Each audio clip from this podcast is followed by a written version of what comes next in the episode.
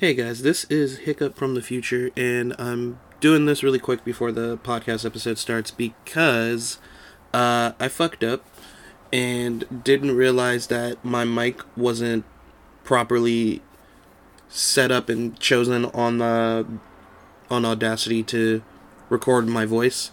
So for like the first I want to say like 15 minutes or 15 to like 17 minutes of the actual podcast, the audio sounds really like uh muffled. It, it doesn't sound as good. It sounds like some of the older stuff before I got the mic, just because uh it was recording off the speak the microphone from the actual computer rather than my microphone.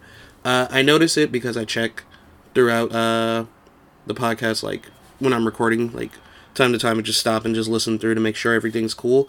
And I noticed that, and I didn't want to go back and restart the 17 minutes just because eh, I was already in it and I was already into it, and we were in the middle of the whole Yu Yu Hakusho retrospective part, so I didn't want to have to stop and redo it. I, I feel like I wouldn't have as much feeling put into it as I normally do. So just heads up, the audio is going to sound a little ugh for like the first 15 minutes or so. But once you hit, well, with this added on, so once the podcast starts, it's like 17 minutes of that. So you can fast forward ahead um, I think it'll be like 20 minutes in and it should be good.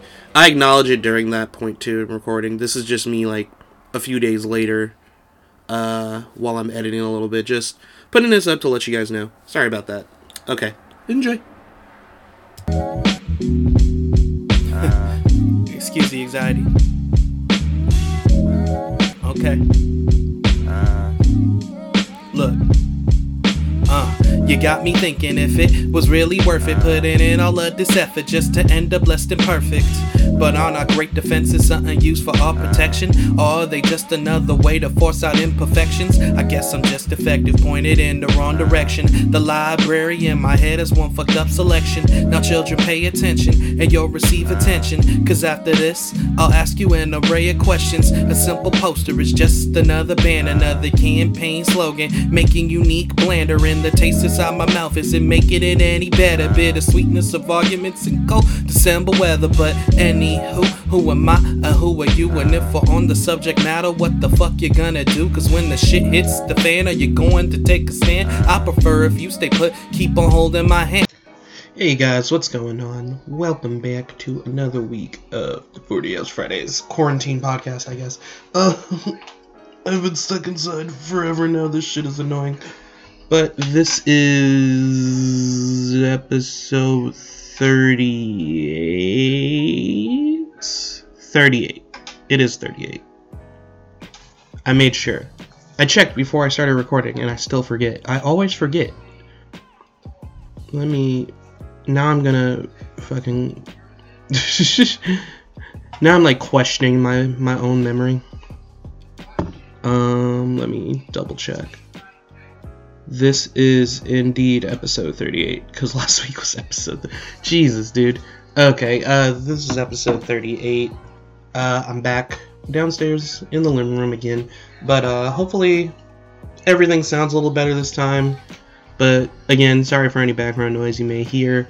Hopefully, the background music can kind of like muffle it out because I'm closest to the mic, so you'll be able to hear me and less of like the background noises that get accidentally caught in the audio from like outside and upstairs. I think it's easiest in my room. I just I should just try to set up my closet like a space in my closet to like sit down and record in just so I can get the least amount of but then my neighbors are kind of like loud sometimes and you can hear it against the wall on the other side. I'll figure it out. I'll figure it out. but um anywho guys, uh welcome back to another week. Hope everyone's still, you know, chilling, healthy, staying indoors so we can be over this and go back to normal life. I have worked a total of four hours in like the last two weeks, I think. So, yeah, your boy broke. Um, but but I got I got enough money saved up to be alright, so it's all good. Uh, at the same time though, uh, I've I've been managing to use my free time properly.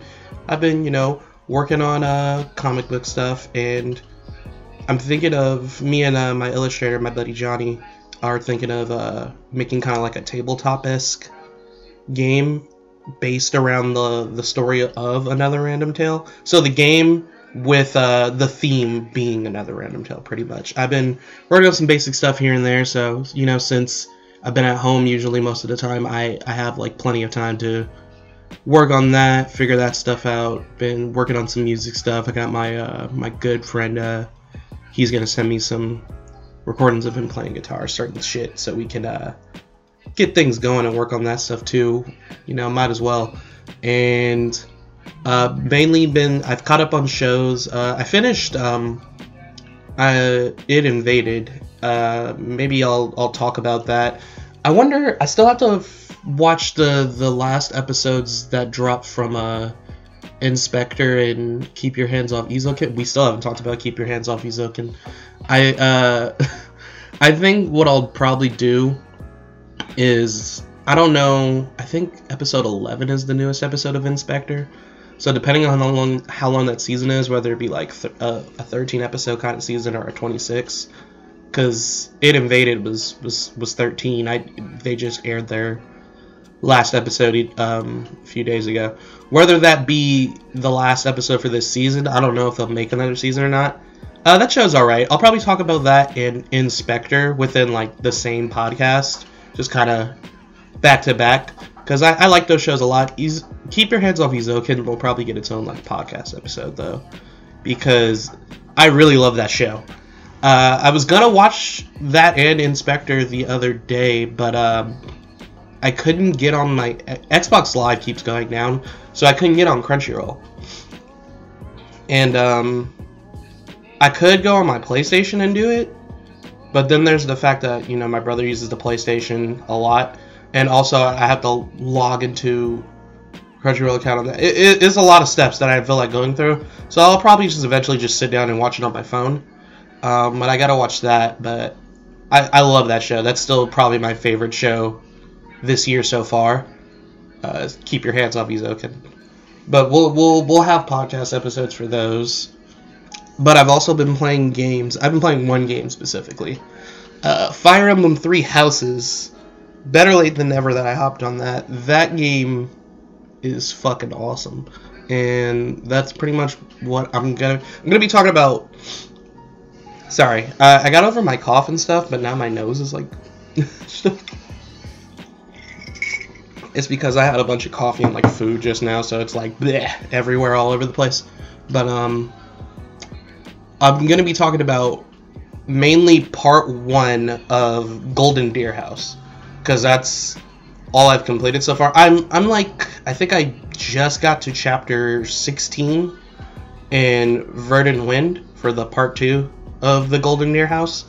But um, I'll talk about that once I've finished that whole like second half. But I'll go over the first part, like part one, pretty much, and my thoughts and how I feel about the game and all that good stuff. But uh, some quickie things. Uh, Animal Crossing New Horizons released, and I feel like it released at the perfect time because since people are in quarantine, they've been finding things to preoccupy their time with, especially with New Horizons. Um, I know people have been seeing like the stuff on Twitter and on Facebook and stuff of uh, all the cool little QR code downloads for like special little designs for clothes and hats and just other cool shit. Like there was like a design on the ground, and it was like the I believe it was the Street Fighter Two, like the OG Street Fighter Two character select.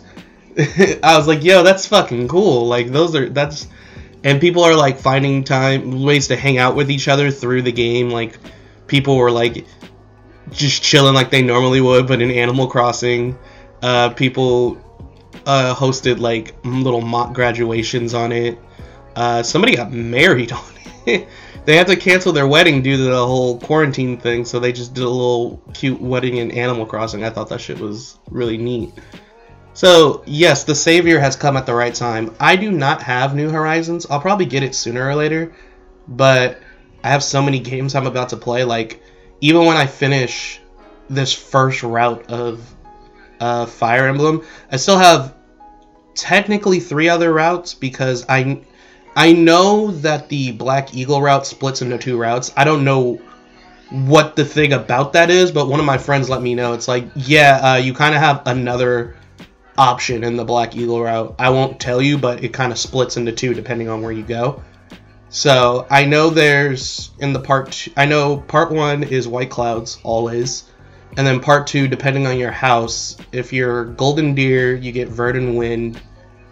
If you're Blue Lion, you get Azure something, and if you're Black Eagle, you get Crimson Flower or Silver Snow or something like that.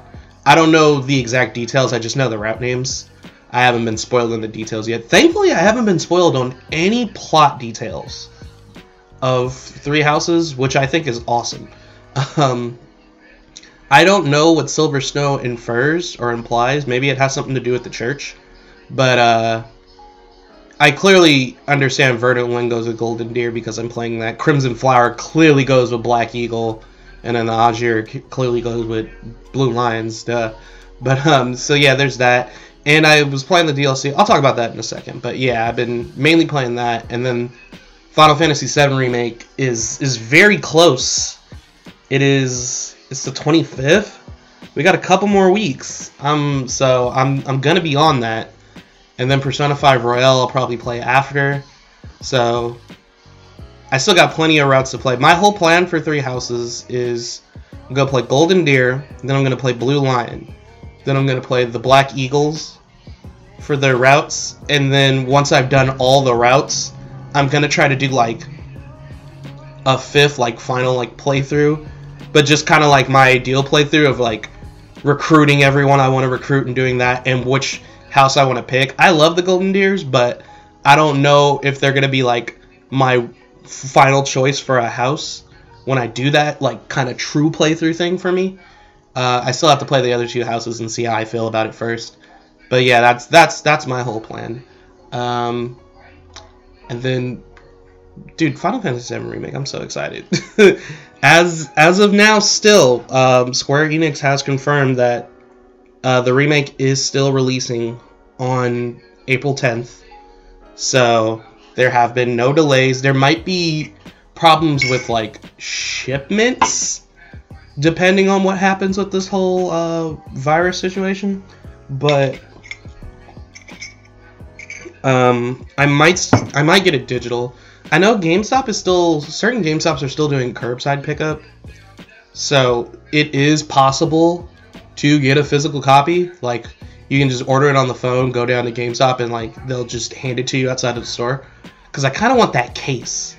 Like I'm not usually the type of person who cares about digital, digital or physical. I'll get one or the other. It doesn't really matter to me. Whatever happens, happens. But with remake, since FF7 holds like a really special place in my heart as one of my all-time favorite games, and the reason why I got into like RPGs and storytelling I I kind of want that case, like just to just to have that. Just like oh, that's that's neat as fuck. I kind of want that steelbook. So uh, I'll I'll see what I what happens. Amazon's still shipping it. They said it's still shipping by April 10th. So maybe I'll just maybe I'll just order it on Amazon and and have it brought to me so I don't even have to leave the house. I don't know. But I'm hyped for that. Doom Eternal also came out. I've been hearing I've been hearing good things about Doom Eternal. I think it's the fact that Animal Crossing is so relaxing, it works out better for a quarantine thing than Doom Eternal, while we're seeing more memes about it. But I heard Doom, Doom Eternal slaps, so that's good. And the first, the 2016 Doom was fucking awesome, so I kind of expected that. Um, what else is going on? I haven't had my ear to the ground on like news just because I've been chilling playing games. So if anything else pops to mind, I'll probably like sidetrack myself into a conversation about it. But uh, let's just move into the Yu Yu Hakusho review, our retrospective, and then we'll talk about um, uh, White Clouds for the Golden Deer House and Three Houses. So for the Yu Yu retrospective episode 11, it is Hard Fights for Yusuke because this is a Yusuke double feature fight episode. Uh, so when we last left off last week, we had done the first three fights of the quarterfinals for Genkai's uh, successor tournament kind of thing. And the first match we had Kazemaru go up against Kuroda, and Kuroda got fucking completely obliterated in the darkness by a blast of energy. Uh, we had Kuwabara go up against what's his name, uh, Musashi.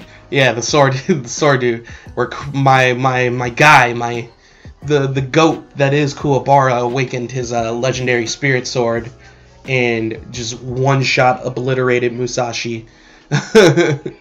and then uh, third match we had Shorin versus I know his name now because they said it at the end of the last episode about all the people that have lost in the tournament so far. Chinpo. Fuck Chinpo. I don't care about him, but that's his name. he got beaten by Shorin, aka Rando, which they finally find out is Rando at the end of this this uh, episode, episode 11. And then we left off with Yusuke getting his ass beat by uh, Kibano in the final quarterfinal match. Uh, both of them have abysmal spiritual awareness, so they weren't able to really see each other in the dark. Excuse me. Or sense each other for that matter. However, Kibano had a special little helmet he made that cuts off his five senses and pretty much ha- enhances his spiritual awareness. So he doesn't need those senses because he can always fill out Yusuke's crazy amount of energy. so it leaves off exactly where it was. Yusuke's getting beat up, trying to figure out a way to, you know, move in and get the clean shot on Kibano. And they don't really know exactly what they should do.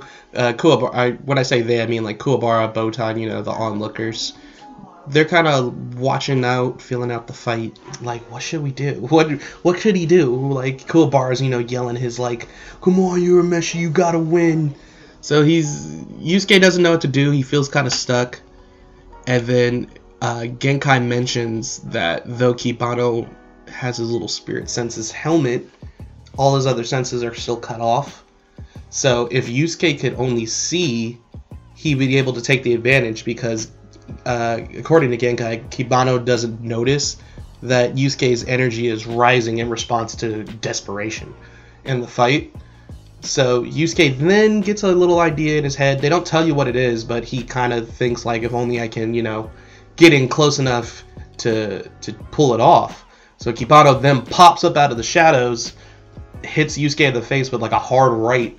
Yusuke grabs his arm and locks him in, and he's like, "Look, now I'm gonna break your arm." So now it's close quarters combat. So it doesn't matter if he can see or not. In his head, he can take him on because they're now like in contact. Kibano shuts that shit down real quick. Kibano hits him with uh, another one of the greatly named OG dub moves, the Bonsai Missile. or the Bonsai Thrust of the. I'm pretty sure he called it the Bonsai Missile. And they show like the official Japanese translation in the subtitles, which I very much appreciate. I think it's called like cutting throwing whirlwind or something like that. But I guess you know that doesn't translate well into English. That sounds weird. So they were like, yeah, bonsai missile. Why not bonsai throw? It pretty much it, this, we're supposed to believe this is a real move. I, bullshit. he, he picks Yusuke up and spins, holds him up in the air over his head, spins him around, and then throws him like he's a fucking torpedo. and Yusuke spins into the ground. He looks like um, he looks like uh Kiba's tunneling fang from Naruto. You know how they like spiral around? That's how he made Yusuke look. As Yusuke smacks into the ground, I'm pretty sure back first. So Yusuke should be dead or very much crippled but that is not the case. so bullshit, Kibano. I don't believe that's a real move. He's like, I'm a master of all forms of martial arts, and then whirls this nigga around the rope. Like not even just like an over the shoulder kind of like with a little twist throw. It was like he held him above his head and spun him around a good six times, and then threw this like a slingshot. Like it was it was ridiculous. But Yusuke then gets up again, barely standing though. He looks you know a little weak in the knees, struggling to stand up. And Kibano hides in the darkness again, flexes out his disgusting muscles for another for another finishing blow. Hides in the dark. Yusuke's waiting to feel him out. And then you can hear the the little sound effect of the spirit gun charging up and mistakes Yusuke charging up for him shaking or trembling. He can like he's like I can feel you trembling, and then he comes out from the dark to punch him, and Yusuke turns around point blank, shoots homeboy in the face. It was dope. So I hate my life. I just realized that I was not uh my my microphone for some reason wasn't automatically set to be used to record, so I've been recording off whatever speaker the computer has. Cause I was playing it back to like listen to it really quick, and I was like, "Yo, why does this shit sound like that?" Because my mic wasn't set for some reason. I don't understand why it wasn't. Usually, when I plug it in, it just and open up uh, Audacity, it just automatically sets the microphone up as the used to record, but for some reason it didn't now. Ugh. We're just gonna have to roll with it. I don't. It's been like 20 minutes. I could like re-record it, but I don't want to re-record it. just, just a heads up for the sudden jump change in audio. Oh man, just suck. Anywho, Yusuke got his ass thrown into the ground, and then uh, Kibano. Where was I? The whole Kibano running up and hitting him with a trying to hit him with the final punch. Yes. Then he he thought Yusuke was trembling. Yusuke's like, I'm not trembling. I'm powering up. Boom! Shoots him with the spirit gun point blank. Blows the helmet off his head. Knocks him into the ground. And Kibano is defeated.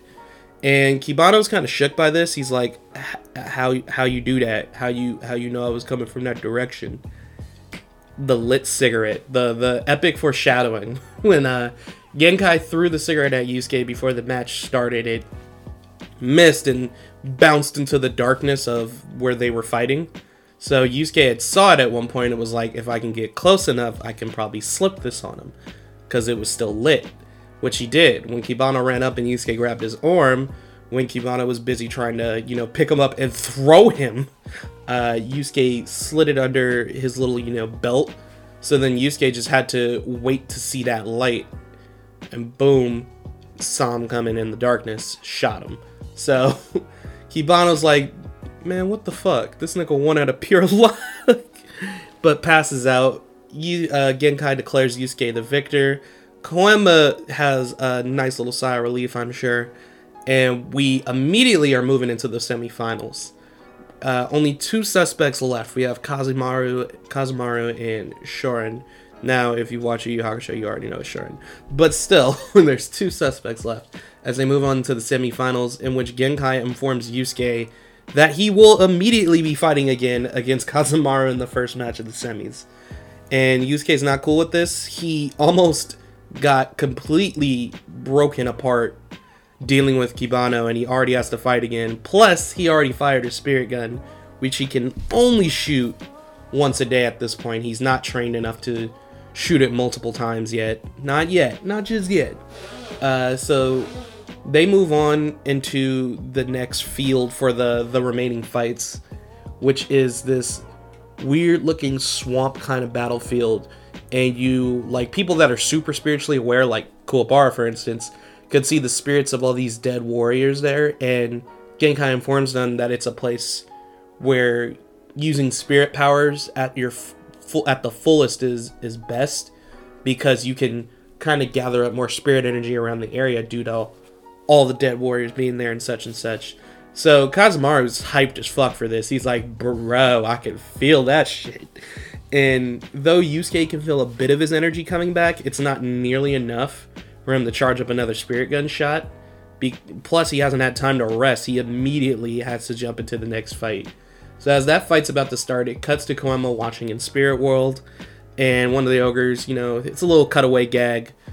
Uh, one of the ogres is like, "Yo, you got a phone call," and Koenma's like, "Don't bother me right now," and he tries to, you know, fake it off as an answer machine. But it was uh, Big Man King Emma. Also, hashtag fuck King King Emma. Enma.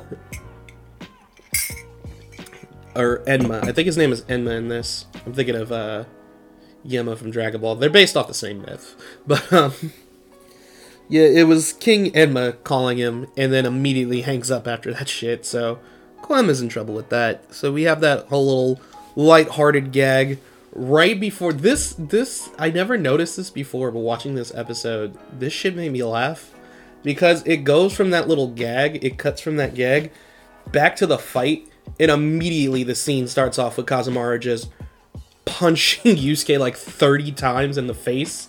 Like no no transition, no warning, just cuts and Yusuke's getting fucking blitzed. and I was just like, damn, dude. So we just jumping right into it. So Kazemaru is too fast and too skilled for Yusuke to land a shot on. So no matter what he does, Kazemaru is just able to avoid it, counter it, immediately start wailing on him. Yusuke can't do anything about it. He can't fire a spirit gun because he has no spirit energy.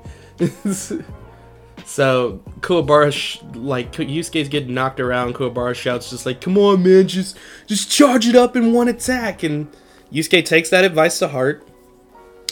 Is able to duck uh, what looks like to be Kazemaru's finishing blow, and tries to throw a hard right at him.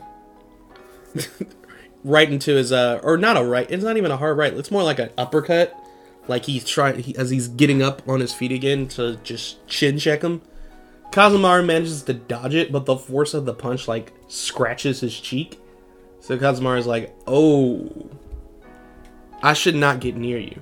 So i think this made me think like the thing i really like about most of the fights in yu yu hakusho throughout the whole series are aren't always like as clear cut as it seems. It's never just like, oh, you know, this person is just this much powerful than this person. Of course, with the whole Toguro thing, it was mainly all about power, but Toguro was all about power, so it's kind of hard to speak against that. But um, for the most part, a lot of people won their fights through either like outsmarting their opponent, their opponent underestimating them, a little tricky technique they had under uh, you know under their sleeve to clear for the victory or a combination of any of those things which is which happens really often in Yu Yu Hakusho and it just shows you that sometimes skill just trumps strength. Like Yusuke clearly from that alone Kazemaru could already see that in terms of just like physical strength Yusuke has him beat. Like you, Kazemaru even says if that had hit me he I would have been finished and at that point, he had already like laid hundreds of punches probably in the Yusuke at that point. And Yusuke could still one shot him essentially if he got close enough. So it just shows but Kazemaru is clearly the more trained fighter. He's a bodyguard. He's a ninja kind of thing going on. It's just like oof. And then he has that blast of energy he can shoot from his palm, which is overwhelmingly stronger than the spirit gun. So I just it, it was just something I thought about. I was like, yeah, that, that kind of always happens. It's uh, and it, it kind of goes like or in luck too. Like a lot of Yusuke's fights early on have like this this uh attribute of luck with them for a lot of them, like the whole Goki thing. Um, luckily, Kurama didn't want to fight him. The whole thing of like, I hope this spirit gun shot bounces off the mirror because Hiei was definitely more powerful than Yusuke um, at that at that point in that at, in that point in time.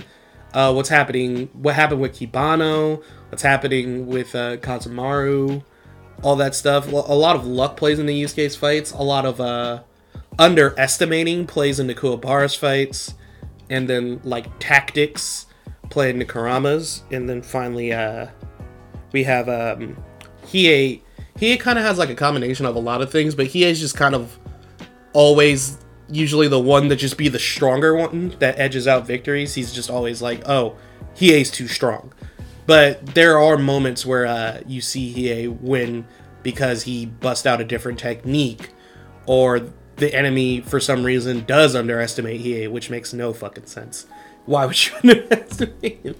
But um, I it's a cool little detail I think that Togashi did a good job at. It wasn't always just like oh well i'm just gonna win the fight and then they just get some random power up and and win. A lot of the time it's like well i'm gonna win and maybe they do get kind of like that increase in spirit energy from their determination like especially with yusuke and kuwabara but that alone usually never wins them the fight. It's more of like okay i have this kind of like adrenaline rush.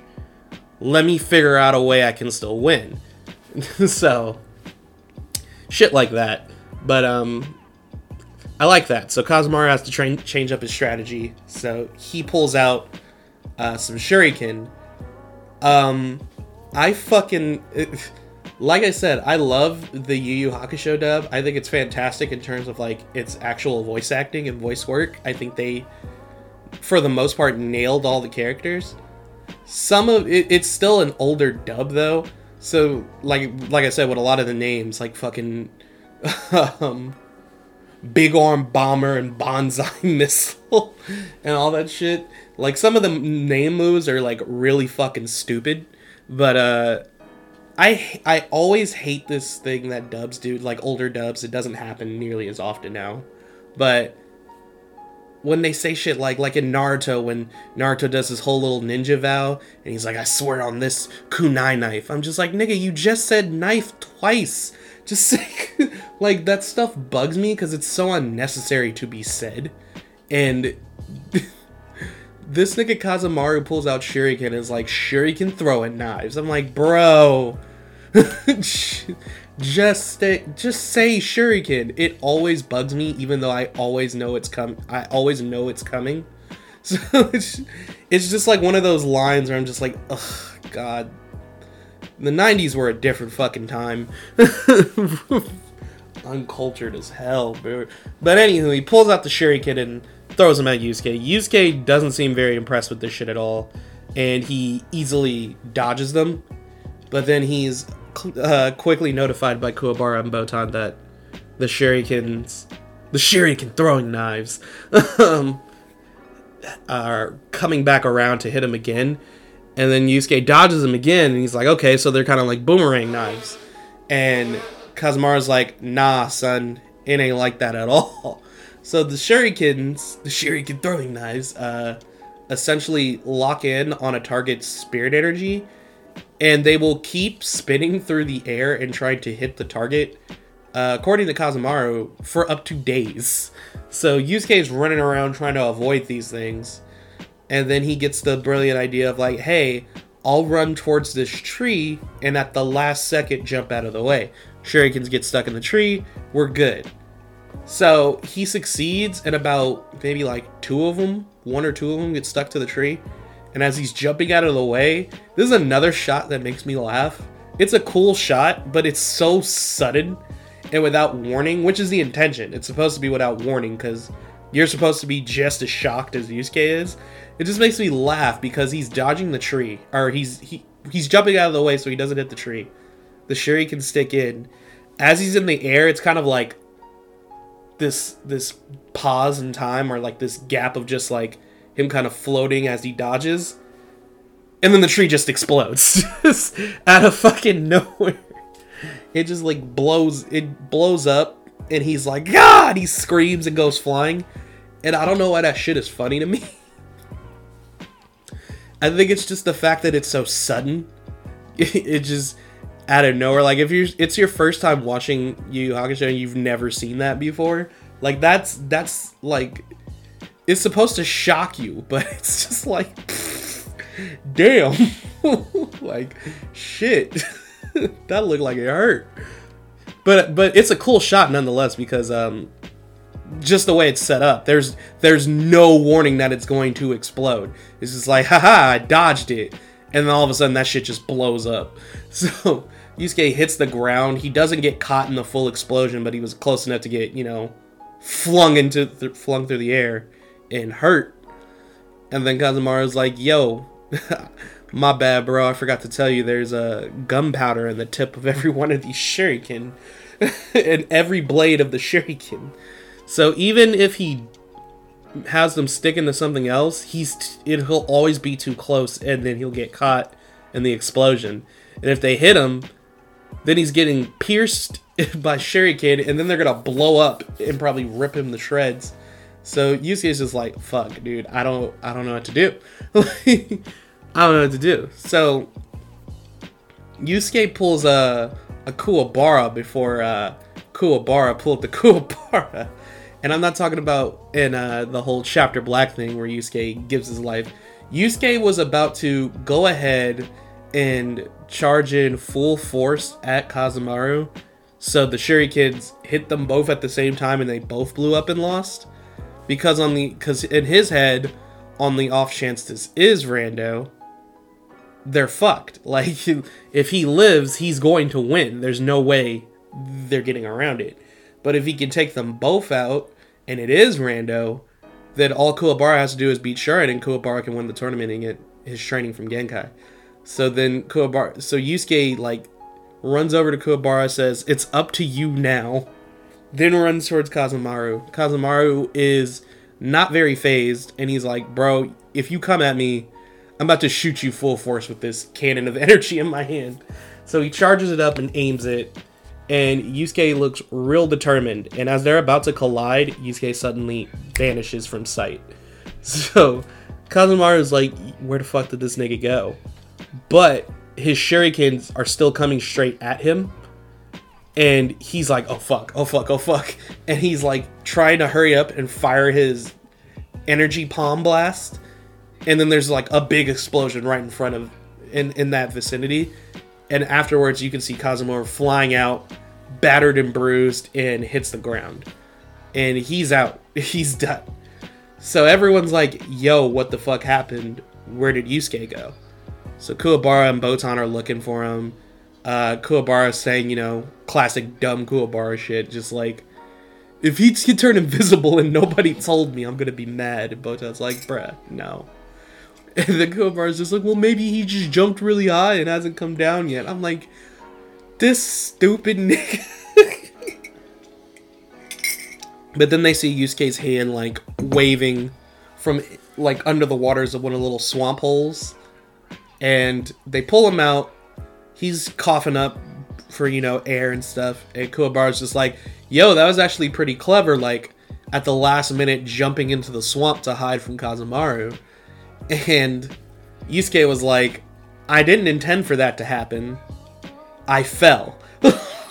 like, so that nigga, that nigga's plan was fully to rush Kazemaru and kind of suicide them both but he slipped and fell into one of the swamp holes. And the shuriken still came at Kazemaru.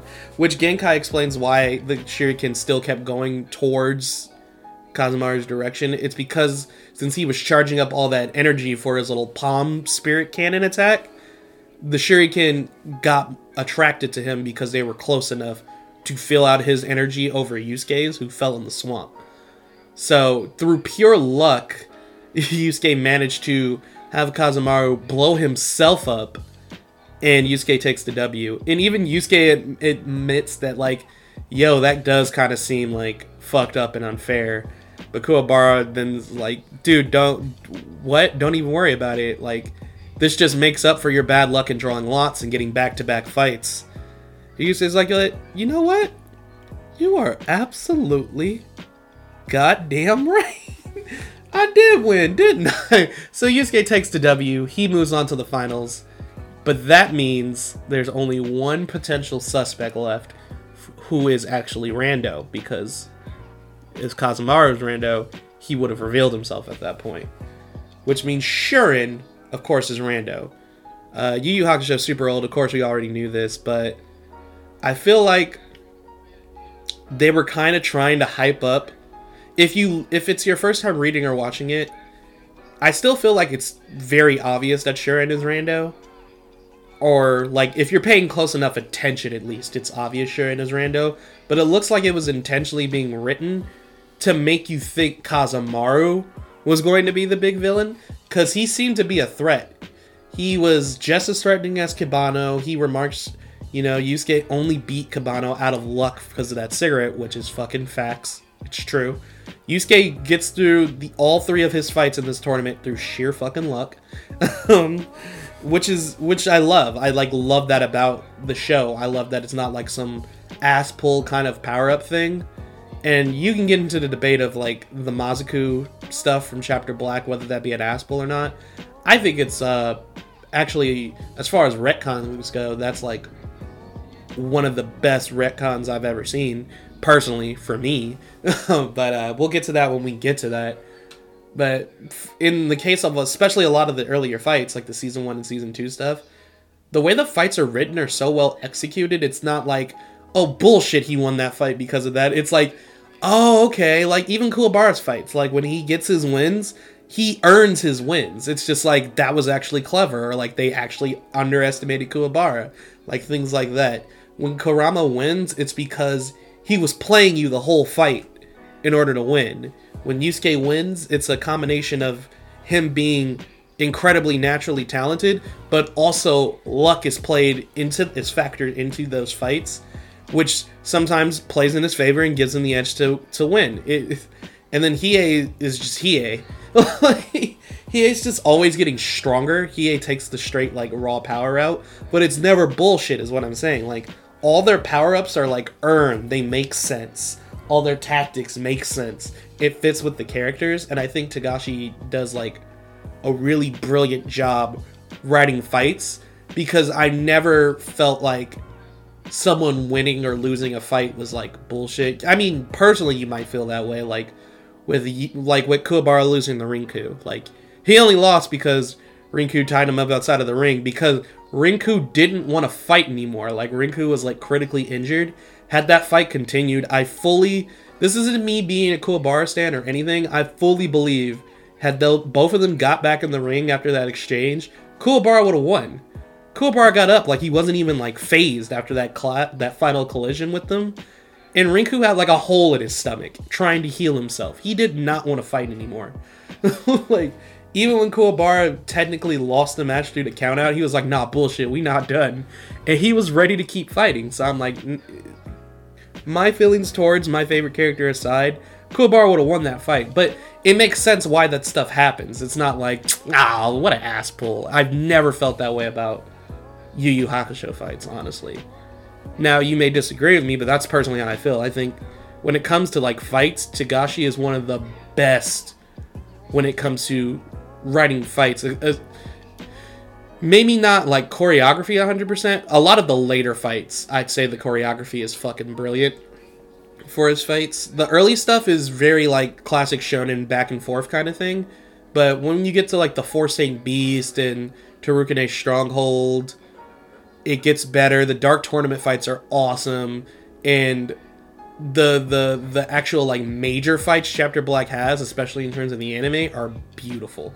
Um, but when it comes to actually like writing the the plot for a fight and like the background for a fight and the factors that take place that take that take place that take place in a fight, I think Togashi is fucking masterful at it because it, I never feel like and that was kind of weak. I always feel like okay, yeah, like that makes sense. Like point A from point B to point C to whatever throughout a fight, it always flows correctly. Like you can always in your head picture these characters taking the actions they're taking to win or lose or whatever happens.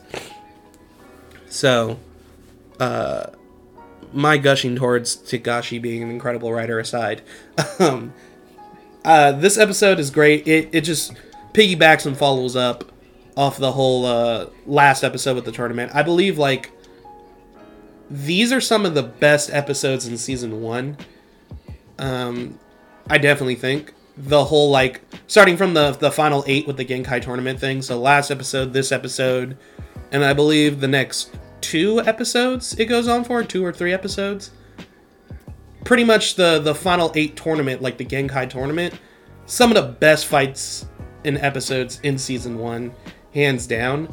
Uh, the only thing I like, well, I can't even say that because then I was gonna say and then the Four Saint Beast is really good. And to I feel like once you get to the Genkai tournament fights, that's when like it really sets off. Like I already, like I said, I'm already pulled into the story of Yu Yu Hakusho. I got pulled in really easily because I think it's written really well. Um, even when the early episodes when there's no fighting, but now I'm roped into the story. So now once you get to the Genkai tournament stuff, it's just fights, fights, fights from like then until the end of the series and the fights are fantastic. So it's just like this is where it sets off, where you're just like, "Woo! All right, let's go." And it only took like nine, ten episodes. is not a lot, especially since there are fights before that still too. It's just the fact that like these episodes, the series really starts to kick off from there and for the rest of it. So I think this is just a fantastic section of episodes as a whole. Like the anime did a good job making this arc. Like I said, the only thing I nitpicked is the whole next time on Yu Yu Hakusho we clearly see Yusuke winning against they they they tell you Yusuke beats Kibano somehow. They don't tell you, but they tell you. So, but that's a nitpick about the next time kind of trailer things. All in all, I really like these episodes, as you can clearly tell. But uh, moving on from that, I want to talk about Fire Emblem Three Houses before I wrap everything up. Um, earlier podcast when even before like Pokemon and stuff came out, before all those games came out, I did a podcast talking briefly talking about like games I was looking forward to. And I mentioned Three Houses. I believe Three Houses came out first out of all that list. All those on the list. I said Three Houses I wanted. I said um the new Pokemon, Persona, uh remake. There's another one, wasn't there? I believe there were 5 of them. I don't know why I can't remember the fifth one. I feel like I played it. Oh, how did I forget? Dragon Quest. Dragon Quest 11S Echoes of an Elusive Age Definitive Edition. Uh, one of the greatest games ever made. You should play it if you haven't played it. There's a demo on the Switch store. It's beautiful. It's a fantastic game. Play it. Play Dragon Quest. I will always sing the praises of Dragon Quest. But yeah, I, I said I wanted to get Fire Emblem Three Houses. I wanted to get Dragon Quest 11. I wanted to get Pokemon Sword and Shield. I wanted to get Persona 5 Royal and I wanted to get the Final Fantasy VII remake. So now I have three of those five done. Um, technically, two are finished. That being Dragon Quest XI S. I have so much time logged into that world. I love that game, and I still have a bunch of stuff to do. It's just the fact that I keep wanting to play other games. I don't want to continue sitting and doing stuff. So I at least beat main game stuff and do uh, some end game content before I move on to my next game. So I, I have a bunch of stuff time in the, put into that. Uh, Pokemon, same thing. I'm getting ready for the expansion to come out in June. Is when the first expansion comes out, so we're gonna be getting into that. And I'm currently in part two of my Fire Emblem Three Houses first route playthrough, uh, my Golden Deer playthrough. And then we're going to do, even though Persona 5 Royal comes out first, it comes out March 31st. It, that shit comes out in like five, six days. Um, as of this recording, uh, it comes out. This this will be out on Friday, so it'll be less than that. But then the remake comes out April 10th, and I only gonna have enough time or money to pick one at a time. So I'm gonna play the remake first, just because it's been so long since I played FF7, and the remake is a new experience. Then I'll once I'm done with the remake, I'll go to Royal and do another playthrough of Royal because I know I'll probably spend a lot more time in Royal than Remake. Because they said 40, 50 hours for Remake. I'm like, okay. So I'll probably spend a little more time than that. Knowing me, I, t- I, I'm slow when it comes to playing RPGs. But I'll do that, and then we'll hop on Royal for like however long it takes. But anywho, I'm currently playing Three Houses. Um, I'm glad I finally got to play it. I eventually was going to get it. I said I wanted it in my little top five list. Then I was like, I don't have time to get it because I can't afford it when it comes out. And by the time I probably will be able to buy it, Pokemon will be about to, you know, a bunch of shit got in the way. And then I told you about the whole Walmart thing where uh, they had the game on their little online store, like the digital code. It was the bundle for the game and the expansion pass for like 25 or 35 bucks or something like that. And that whole thing where it was actually glitched, it wasn't the game plus pass bundle, it was just the pass. So then they gave me my money. They gave everyone their money back, but they also let us keep the DLC. So for like a couple of months, I was sitting on this expansion pass with no game. So, so I was finally one day uh, a few weeks ago, me and my one of my coworkers, one of my buddies, we were at GameStop, and I was like, "Should I get it? Should I get it? Mm, I don't have the cash for it right now." And I was like, "I do have my credit card, and I just paid my credit card off. It'd be easy to just pay off sixty bucks, which I've already paid off too. So it's just like." It was worth it. It was a worthy investment. I questioned myself, but I was like, fuck it, let's do it. so I bought Fire Emblem Three Houses. I do not regret that decision. I've been absolutely obsessed with that game since I popped it in and started playing. Uh, currently, I just, just, just started chapter 16. Um, but I'm gonna mainly just give my kind of raw, random, out there crazy thoughts about part one of the Golden Deer route. So, part one, White Cloud. So many, many, plenty of people have already been played played through Three Houses multiple times. In fact, at this point, um, and that first major decision is what house do you choose first. I really didn't have that problem just because I had really not seen any gameplay, whether it be like little cutscenes for the story uh, or gameplay. I've seen very little gameplay and next to no story. So I, I really didn't know anything besides what um, the trailers before the game's release would tell you. Like you know, you you choose a house, you're their teacher, you bond with the students, do little activities at the monastery, go out into battle, do this and that. You know, the basics. And then I knew about the time skip because they were talking about that in the trailers and stuff too. But I didn't know any details leading up to the time skip or anything like that. So, I'm first off, I, I want to say I'm surprised that uh, I was able to go this long before playing the game without being spoiled about anything in the game. So that makes my reactions to what happens much more authentic, and I love that shit. Uh, but also, like I was saying, from what I saw and from what I was hearing about certain like characters, I was like, yeah, I'm gonna probably do Claude's route first. and I love Claude. Claude is awesome. All right, Claude is the type of person in real life that would be your best friend that would stick up for you no matter what the circumstances. He's an awesome character. He's also like probably like the most tactful character in the game. He is a brilliant tactician and strategist, and he always is able to keep his cool for the most part. And dude, he's just all around cool. He's dope. He's just fucking he's he's a dope character. He's a well-written character. He has a interesting background. He is the heir to House Riegan, which is, you know, the head house of the Leicester Alliance.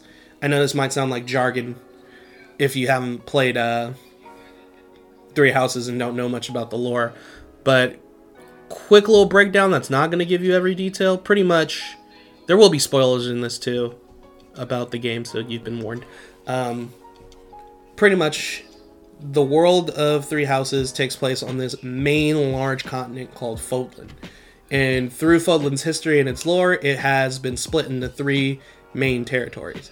That being the Adrestian Empire, which is the oldest standing kind of territory. It was there first, and the other two territories kind of used to sort of be a part of that, at least the the kingdom part. But the we have the Adrestian Empire. That's where the Black Eagle House is, and where your house your house leader would be Edelgard. And then you have the Kingdom of Faerghus, which broke off from the Empire and became its own thing. And that is uh, for the Blue Lion House, and your house leader for that would be Dimitri. So Edelgard uses axes, Dimitri uses a spear, and then after that, some territories that were owned by the Kingdom of Faerghus break out into their own thing and become known as the Leicester Alliance. Their house and, and they have um what is I forget what their leader is called for the alliance. They have the em- Adrestian Empire has empress. Um, Faerghus has a king. I forget what the Leicester Alliance had, but uh, your house leader is Claude for the Golden Deer House. So that it's cool how the territories are split up and how they have that lore already set. So when the game starts off, you're you're pretty much getting your character. You just choose male or female.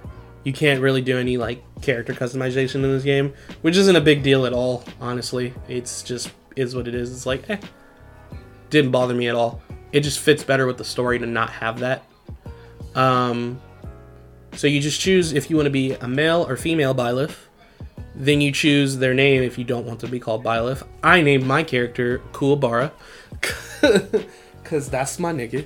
and you choose your birthday. And they don't have birthdays like January, February. You know, it's fantasy world. Uh, they're all named after moons based on the lore throughout history and other stuff, mainly from the Adrestian Empire and the church, uh, the Church of Seiros. So you start off, you're in this place, you're talking to this chick that looks like a child but says she's much older than that. She has kind of like these elf ears. And you seem to be linked somehow. You wake up, your dad's talking to you. You're pretty much mercenaries and you're hired to do jobs, protecting people, da da da, this and that. And there's a camp nearby with a bunch of students from this uh, officers academy nearby and they're being attacked and they need help escaping so you go and help them. And then you're in, and that's when you're introduced to the three house leaders edelgard dimitri and claude. So pretty much this is your tutorial battle. Uh, claude uses a bow by the way. Um, so it teaches you the basics shows you how to move people around guess characters this and that. So then as you help the kids escape you learn about this thing you can do called what is it called? Divine pulse. Pretty much the spirit in your head grants you this power to do this. And you can go back in time and fix things that you know not too far back but you know like uh the first example is you're about to die protecting uh, i think you were helping edelgard not get killed. And you're about to get stabbed because you flinch in reaction instead of getting ready to defend yourself so when she gives you that power to divine pulse back, it's like right before that. And instead of flinching and having your back turned when you're about to get fucking heaved by an axe, you're facing him and you, you know, counter off. So I was like, oh, that's fucking cool. And they make it a gameplay mechanic where pretty much in battles, if especially especially this works if you're playing on classic where there's permadeath.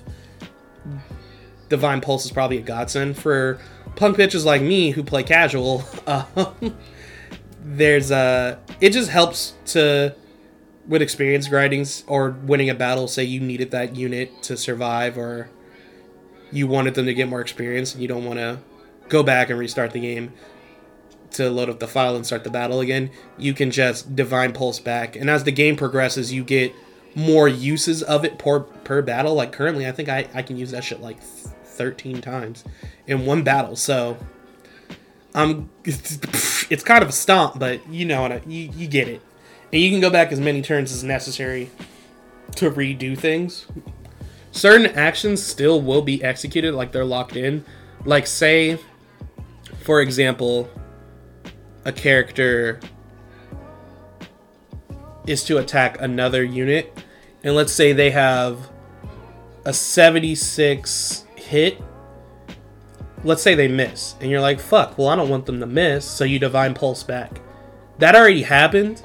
The, in terms of like numbers like that and percentages of attacks on the same exact unit, if you were to do that again, you would still miss. Just like if you were to crit on a unit and then divine pulse back, attack that unit again, you would crit again. It's shit like that. Divine pulse is for like, let's say, ooh, I shouldn't have had this person fight this person or ooh, I shouldn't have left this person here because now they're open to attack or some shit like that. So when you divine pulse back, you say like instead of this person fighting this person, uh, this person fight this. You actually have to shift things around from them to be different, so it doesn't promote kind of like cheesing of certain things. So it's something you you quickly catch on to. But anywho, so you protect them, and this knight Alois, this jolly fucking fellow, uh, pulls up and he's like, "We're with the Church of Seiros, boys." So the bandits, you know, run away, and then he recognizes your dad, and he's like, "Jeralt, Jeralt, it's you!" And he, your dad's like, "Oh fuck, oh, here we go." So your dad has some some past stuff he's he's gonna have to deal with. I probably won't get too deep in the spoilers into that. In fact, no, I, am not gonna spoil it until at least I finish the main route. I'll try to be tiptoeing around major plot aspects at the very least. So you guys end up going with Alois, that that night I was talking about, and the three house leaders, Claude, Edelgard, and Dimitri, to Garreg Mo- Monastery because they're you know traveling back to be safe. And you end up at the church and you meet the Archbishop. Uh, the Archbishop is this woman named Lady Rhea. Da da da da da. She's pretty much the leader of the church. This and that. You're talking to her, and your dad does not trust her for some reason. And they remark that they thought Jeralt like died or something happened to him because he's been gone from the church since a fire that happened 20 years ago. But Alois said he's known your dad since he was when he was a kid. That's when he met him when he was a young boy. Alois and Jeralt look about the same age, which is weird. If Alois met Jeralt when he was a kid, and he's like, "Damn, Jeralt, you haven't aged in like 20 years. It's, it's crazy." So it's just like, what the fuck does that mean? so little secrets, little details. And he doesn't trust Rhea, so you automatically have, you know, don't trust the fucking church kind of thing. So they want you to pretty much what happens is Rhea wants you to be assigned as a new professor at the school to help with the students since they're impressed with your skills and work as a mercenary. You're the son of Jeralt, who used to be a legendary knight captain of the Knights of Seiros, which are the Knights of the Church of Seiros. And so you have the potential and the skills, and Rhea's like, be a professor here. And Rhea's little like second in command, like little attendant dude Seteth doesn't like the idea, he doesn't trust you. I thought Seteth was a douche, but he definitely grew on me throughout the game, which is what what one of my friends said. It's like, dude, just talk to him. He's deep down, he's a nice dude, and he is. Seteth's a cool dude. Uh, it's it's that bitch Rhea I don't trust. But um, yeah. So your first day, you kind of get to walk around the school. You get to talk to everybody, talk to all the students, get to know certain details about each of the houses, and then by the end of that, or uh, meet the other teachers. You meet uh, Manuela, who is also the nurse at the school, and she's you know kind of like a late middle-aged woman, uh, beautiful lady. She used to be an opera singer, and she's a drunk who's desperate for a man. So it's kind of sad, but kind of beautiful. and then Hanneman's the other teacher. He studies like crests, which are these abilities passed on through bloodlines from different noble families from these ancient heroes of legend. A lot of plot stuff. It would take me forever to like get into real exact detail about it. But you're introduced to him and Han- uh, Manuela and Hanneman and all that stuff. So then finally, Rhea is like, "What house do you want to be a part of?" And then you choose which of the three houses you're with.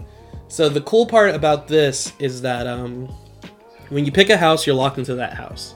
So I picked Golden Deer, of course, but of course this promotes multiple playthroughs to see the story unfold from different perspectives and have different characters and this and that.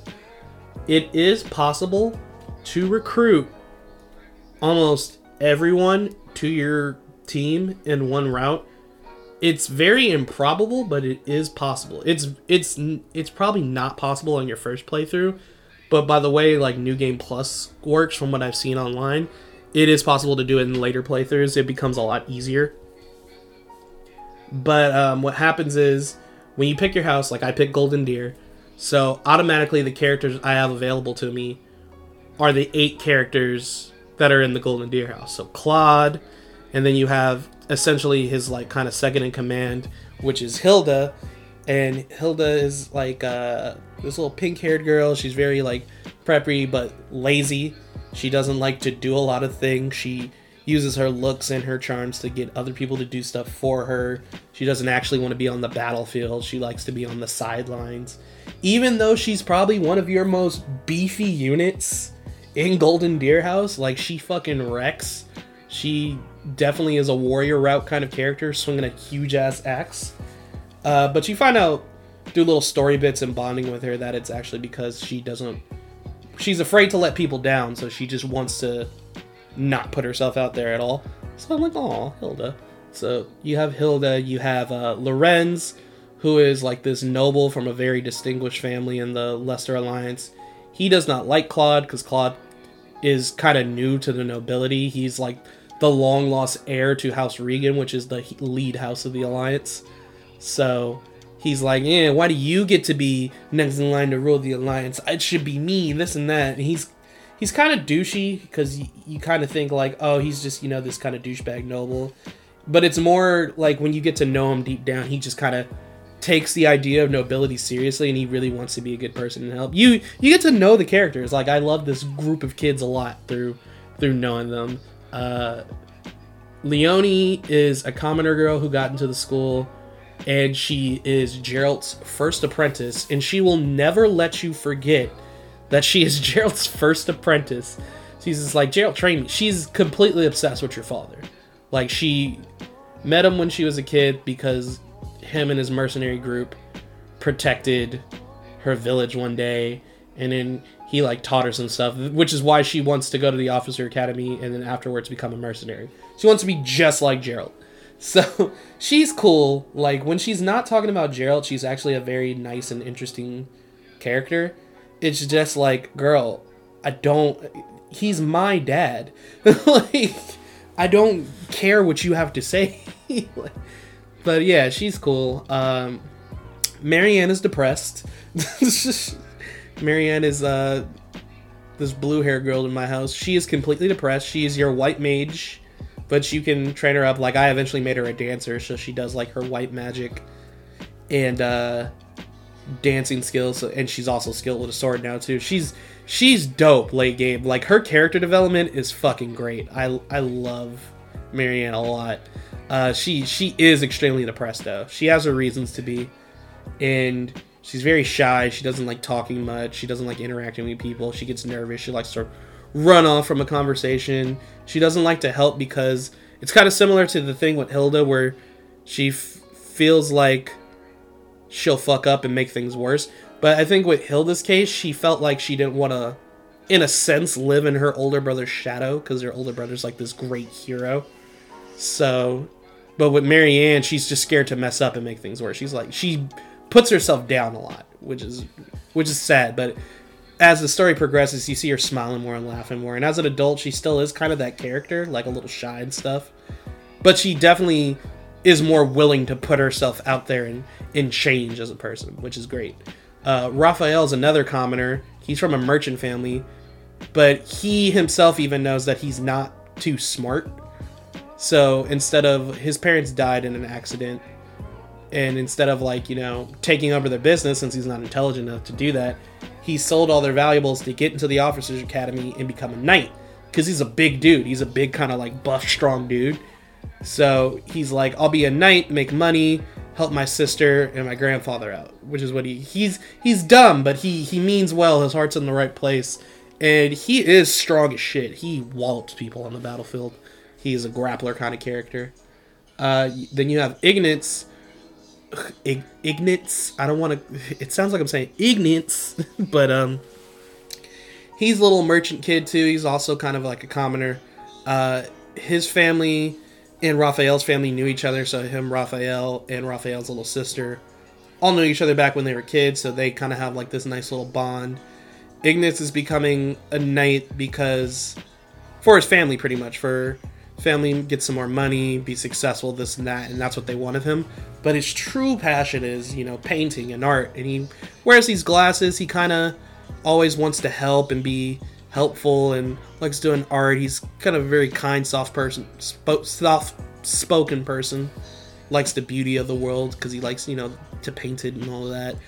And though you, all the characters want to push him to being an artist a lot of the time, he's like, no, I got to be a knight. Pain will probably just remain a hobby. I hope he becomes an artist. I made him an assassin. He's fucking awesome as an assassin. He just looks dope. And he's just a nice, lovable character. And I hope he succeeds in all his dreams.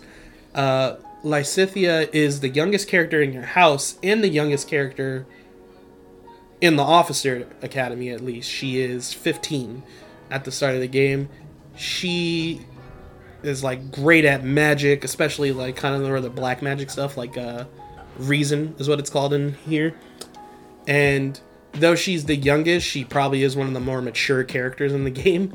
She doesn't like being called a little kid. She's very smart. She's like this natural born prodigy. And there's also some mystery going on with her because she has two crests.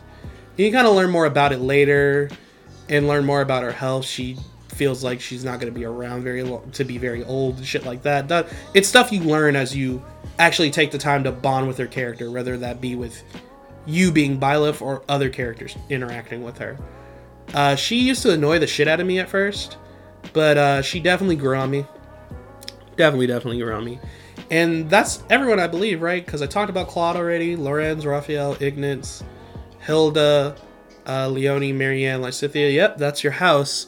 But um, so you got all those kids. Those those are my personal p- feelings about them, just because those are the characters I've interacted with the most. I won't speak about the kids from the other classes too much because I hadn't interacted with them much. But what I but what you can do is if you take the time to like bond with the students from other classes and uh, do certain activities, and you have certain stats and skills that kind of coincide with their own, you can eventually recruit them to join your house. That takes effort to do, and like I said, since you have to have like certain skills and stuff as well that suit their interest, it's you're probably not going to get all of them in one playthrough, but you can pick and choose and kind of figure out what they like and get them to join your house. But you have to do it all within part one. Um, because once you get to part two, stuff happens and everyone's on different sides depending on their house. So you can't um, recruit people after that. So you have to do it before. So if you wanted somebody, you better do it in part one. You better put in that time and effort to figure it out.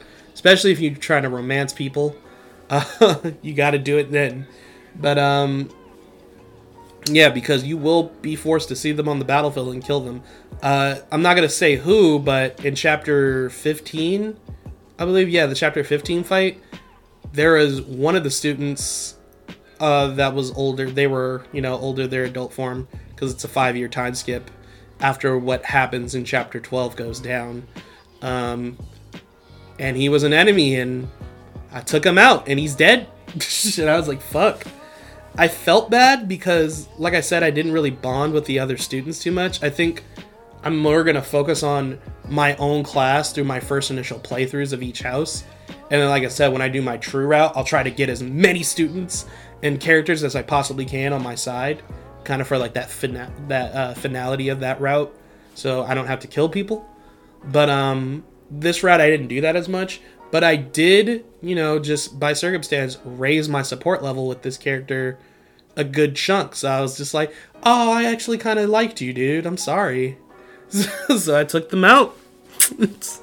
but um, that's gonna be one of the things that's probably gonna weigh heavy on people's minds. Like, let's say if you did, were try- you were trying to recruit people, and maybe a few of them you didn't get in time for before the time skip. So then you see them on the battlefield, you're gonna feel bad because you're probably gonna have to kill them. And you know what? I probably could have spared him in that fight. Now that I really think about it, because the goal was to take out the enemy commander. so if I took out the commander, I wouldn't have to kill the person. The fight would just end and maybe they get away or something like that, or maybe you could spare them and they join the. I don't know. But I didn't intentionally attack him. He attacked me, and my character countered and killed him. he attacked Claude. Claude Timeskip is a godly unit. He's just powerful as fuck, and he hits crits real heavy. So Homeboy attacked Claude, and Claude countered and crit shot him. Like one shot, bro. One arrow. I was like, damn. so I'm it I guess I won't go out of my way to kill these people. I'll say that much at least. Because it doesn't feel right, especially for like the Golden Deer House, the way I look at those characters. But if they step to me and they get countered and killed, well, oh well, they stepped to me and got countered and killed. It's not my fault. But but I won't go out of my way to attack them unless it's like kind of like a victory condition or some shit. So it is what it is. In this, because I'm gonna feel bad when I do the the blue lion and black eagle routes because uh, I'm gonna have to kill my kids from the Leicester Alliance probably if I don't recruit them. That shit gonna break my heart. Also, there's certain characters. excuse me. You can't recruit depending on what house you pick. Um, like I said, you can recruit the students from other houses if you so choose. But, like, let's say I pick Golden Deer. I can get people, I can get all the students from Black Eagle or Blue Lion, except the house leaders because it goes against the plot. So I like if I pick Claude's route, I can't recruit Dimitri or Edelgard. If I pick Edelgard, I can't recruit Claude or Dimitri. If I can't, if I pick Dimitri, I can't pick, I can't recruit Edelgard or Claude. You get what I'm saying? Like, you can never do that. Like, you can't recruit them to your cause at that point because they're the house leaders. But you also can't recruit their second in commands, like they're like little right hand men. So not only could I not recruit Edelgard, I can't recruit Hubert because that's her second in command. It goes against the plot. And with Dimitri, I couldn't recruit uh, what's his name, Dedue as well because that's I think his name is pronounced Dedue because that's his second in command. With uh, the Golden Deer route, they don't outright say Hilda is Claude's like second in command or right hand man, but she's always kind of there, being there like that. So uh, if you do that, you can't recruit Claude or uh, Hilda. So there's certain characters you'll never be able to c- recruit if you pick one route over the other. There's those characters are guaranteed, and then there's certain characters that only join you depending on what house you've picked. Um, and its later story stuff, like I know if you pick the Blue Lion house, that's how you get Gilbert. That's the only way you can get Gilbert to join you because that's just how it is. He joins you at the start of chapter 13, I believe is what I saw them look up when I was looking up stuff. I didn't try to spoil myself. I was just like, how do you recruit him? Because I, I recruited the other Knights of Seiros. Um, and with the Knights of Seiros and the teachers, your level just has to be high enough. Honestly, once you're a high enough level, like you're physically strong enough, they'll just join you. So I got all of them and Cyril. Cyril is like uh this little squire under one of the knights, and he's like obsessed with Lady Rhea as well. But other than that, he's a very honest, nice kid, and I and I like Cyril, so I recruited him. So I got Hanneman, Manuela, uh, Catherine, who I'm romancing this route, uh, Shamir, Alois, uh, Cyril, and then Seteth and Flayn as well. But yeah, you you can only get Gilbert if you play the Blue Eagles, and then there's this character named Jeritza or Juritz. Uh, through a DLC update, he joins your party in the Black Eagle route. He's recruitable. And then for the Golden Deer, you kind of get a character like that named Judith, who just joined up. But Judith isn't playable, which kind of bums me out. Only because they hyped Judith up to be like this hero of her like house, like this really powerful warrior lady. And she looks dope and she seems dope and she's really cool and I like her, but you cannot recruit her. I looked it up to see if if you could, you can't. And I was like, ah, that's kind of whack. If if Yuritsa can be recruited through DLC updates, they should have a DLC update that lets you have Judith. That's I'm just saying. And uh, got added as a DLC update for the Black Eagle route due to some story stuff. I won't spoil it. But pretty much, um, for the most part, part one plays the same regardless of house. Just you know, looking at certain plot aspects from different angles depending on the house, of course. But once you get to chapter 12, something happens and it leads to a big old battle. And then there's a five year time skip. And then after the five year time skip, you reunite with like your class and whatnot. And it is total fucking war between like the three. Like a lot of shit happens. Somebody does some shit and it leads to full scale war. I won't try to spoil it any further than that. So that's just why during the time skip where you're doing the battles then like you'll run into the former students older and you might have to kill them so it goes down like that but um as you can see from me talking about all the little details and there's other stuff that i haven't even touched on like the little activities you can do around the monastery to increase bonds and shit like that. Um part the the white clouds part the part one alone is so much content and then you still have to do the part twos. And then there's still two other routes you have to do after you do your first playthrough and the black eagle route has another split in it. So, so it's just like fuck dude. There's a lot of options to choose from. And um the whole thing with new game plus is that a lot of st- certain aspects carry over and then you can get like this stuff called renown through doing certain missions and quests and doing other activities.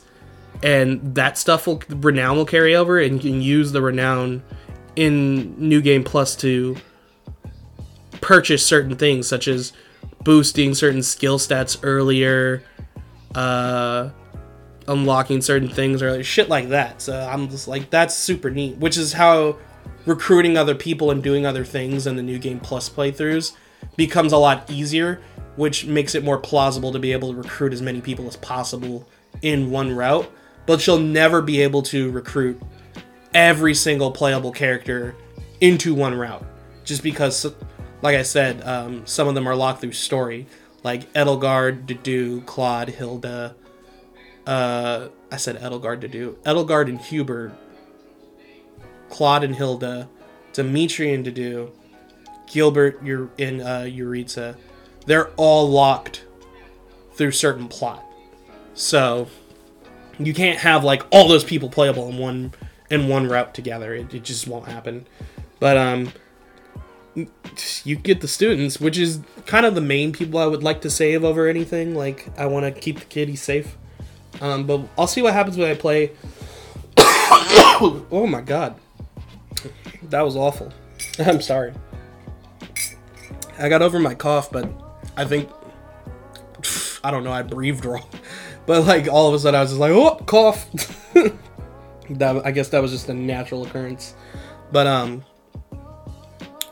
I'll see what happens as I play through the rest of this this run, and I'll give like, I think once I like I said once I finish the Golden Deer House stuff, like this playthrough, then I'll probably do like a spoiler review kind of retrospective of that house route and talk about it and actually go into more detail about especially a lot of the spoily stuff. Like there's some crazy plot twists that just are much better if you play the game, so I highly recommend it. But um, if you don't do that by the time I start talking about Fire Emblem Three Houses again, just be warned the next time I do talk about Three Houses, I'm probably spoiling shit. So maybe skip that podcast. because I will be uh, talking about some major stuff in it. Some a lot of crazy little twists and turns. Also, the DLC. The DLC is great, and it doesn't spoil too much plot as long as you get to a certain point in the game. I say like once you get to like I th- I want to say like chapter six, chapter seven, you can play the DLC comfortably without being spoiled. I think. Um, I would say even like chapter five, maybe. Uh, I haven't finished it yet. I still have to do the last like fight, the very last fight at chapter seven. The DLC is seven chapters. It's a separate side story in continuity from your main game file, and you have like set characters to play through as through it. So um, you have Byleth, uh, Dimitri, Edelgard, Claude, and then uh, Hilda, Ash. That's why I liked Ash too. That's why I liked um, certain characters, and I think his name is Limhart or Limbard or something like that. And then the the four DLC characters from the, that fourth house, and there's certain things that are set and locked in it to make it more challenging. There's things to make because the DLC is hard, dude. It's harder than the main game on normal at least. I don't know about playing the main game on higher difficulties, but playing the DLC on normal is harder than playing the main game on normal. Like these these missions, these battles were made to be harder than the main game. That's why they want that's why they were released after the fact. Cuz by the time if you've already played the game, by the time the DLC comes out, you've already probably played all the routes. So you're more experienced. So I pl- played it before I finished chapter 11. And I was like, "Oh, I could have played this earlier. It didn't spoil that much." Um, but uh, they're hard, so I just got to do the final boss. I just got tired, and I didn't want to continue fighting the boss because I fucked up, and I was like, "Oh, I'm gonna lose," but uh, and I didn't feel like doing it again because some of those missions took some time, especially chapter four. Fuck the chapter four mission in that DLC, and I had already done chapter three, four, five, and six that same day, so I was just like, "I'm cool." I'll do seven another time. Probably like either right before I finish my Golden Deer route or after I'll do that DLC. But um it's hard, dude. It's it's a challenge. But it has a nice story. I really like the story and I really enjoy the four uh, new characters that become playable in your main game. And to unlock them in the main game, when you get chap when you beat chapter 1 of the DLC, you unlock a little area in your main game and you can talk to those students. And to recruit them, you just have to play through the DLC story. So I think like every like two chapters, you get another one of those characters available to be recruited in your main game. So by the time you finish chapter six, all four of them are available to play as. So you that that's another reason why I was like, I'll take I'll just keep playing the story now too because I have them unlocked. They're fun characters. The special classes are fun, and they do have time skip uh, update designs, so that's awesome too. And they are romanceable as well. So boom, boom, boom, boom, all that shit. But yeah, I'll I'll talk more about that stuff once I finish at least this first route, and that's when we'll get into spoilers. But I'm gonna end the podcast here. Just a little rambling thing, just talking about what I've been doing when I'm on quarantine, while being on like this whole quarantine shit. Uh, hopefully things change up soon. Hopefully, or at the very least, I can get some more hours at work. but I'll keep chilling, playing games, doing my thing. Hopefully, you guys have uh, a nice time doing whatever you're doing during quarantine. And uh, what we'll be talking about next week, I don't know. We'll find out. but uh, thanks for listening. Sorry about that first 17 minutes of uh, awful sounding audio. Um, probably won't go back and edit it. I'll just leave it alone. It's whatever at this point. But um, thanks for listening, guys, and I'll catch you next week. Cause I'm just a little lost. Keep off topic, and if we're on the topic, then yes, I lost it. Don't worry about me, I'm not sinking. It's just after every thought, shit got me thinking, and I'm just a little lost. Keep off topic, and if we're on the topic, hell yes, I lost it. Don't worry about me, I'm not sinking. It's just after every thought, shit got me thinking. You got me thinking. You got me thinking. You got me. You got me. You got me thinking. You got me thinking. You got me. You got me.